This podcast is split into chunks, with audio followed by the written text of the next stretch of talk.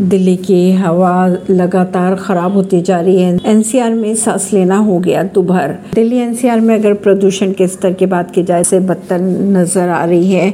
आलम यह है कि पूरी दिल्ली में धूल और जहरीली हवा का लेयर जम चुकी है। लोग इस जहरीली हवा में सांस लेने के लिए मजबूर हैं। खासकर बुज़ुर्गों और बच्चों की बात की जाए तो उन्हें सांस लेने की तकलीफें ज़्यादा हो रही है। सुबह के समय मॉर्निंग वॉक पर निकलने वाले लोग दम घुटने की और थकावट का सामना करने की शिकायतें भी करने लगे हैं।